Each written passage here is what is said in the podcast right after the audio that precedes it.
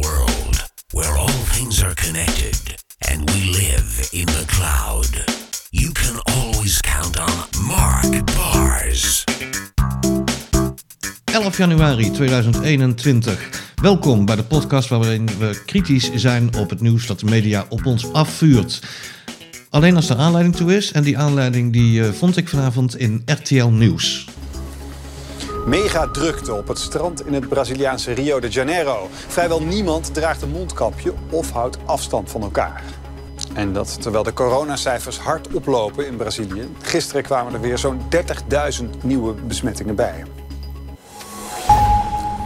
Eh, zeg dat nog eens. Gisteren kwamen er weer zo'n 30.000 nieuwe besmettingen bij. Oké, nou ten eerste heeft het strandbezoek dat we hier zien niks te maken met de cijfers van gisteren. Want er is incubatietijd en dat zit hier nog niet in. Ten tweede, er wonen ruim 167 miljoen mensen in Brazilië.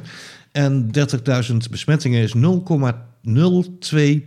van die bevolking. Kijken we naar de cijfers in Nederland, er is het gemiddelde 8000 besmettingen. Van 17 miljoen mensen is dat 0,05%.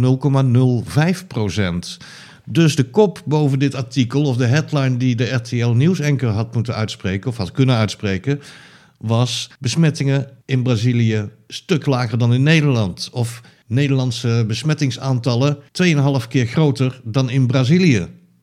En dan kan je die strandbeelden ook wel weglaten, want in Nederland houdt iedereen zich veel beter aan de regels. Ik heb tenminste niemand aan het strand zien liggen gisteren in Nederland. Ja, en dan het eh, afstand houden en mondkapje weer erbij halen. Laten we minister Hugo de Jong even vragen hoe het ook weer zat. Uh, uh, mondkapjes of alles wat daarop lijkt, het voegt niets toe. Uh, het biedt echt een vorm van schijnveiligheid. Dus laten we dat nou niet doen. Na ampel beraad heb ik besloten dit nieuwsitem te klassificeren als paniekzaaierij. Dat was hem de eerste Zeg het nog eens. Ben je het ergens niet mee eens? Heb je ideeën voor items of wil je gewoon even contact opnemen? Je kan uh, alle contactopties vinden op zeghetnogeens.nl.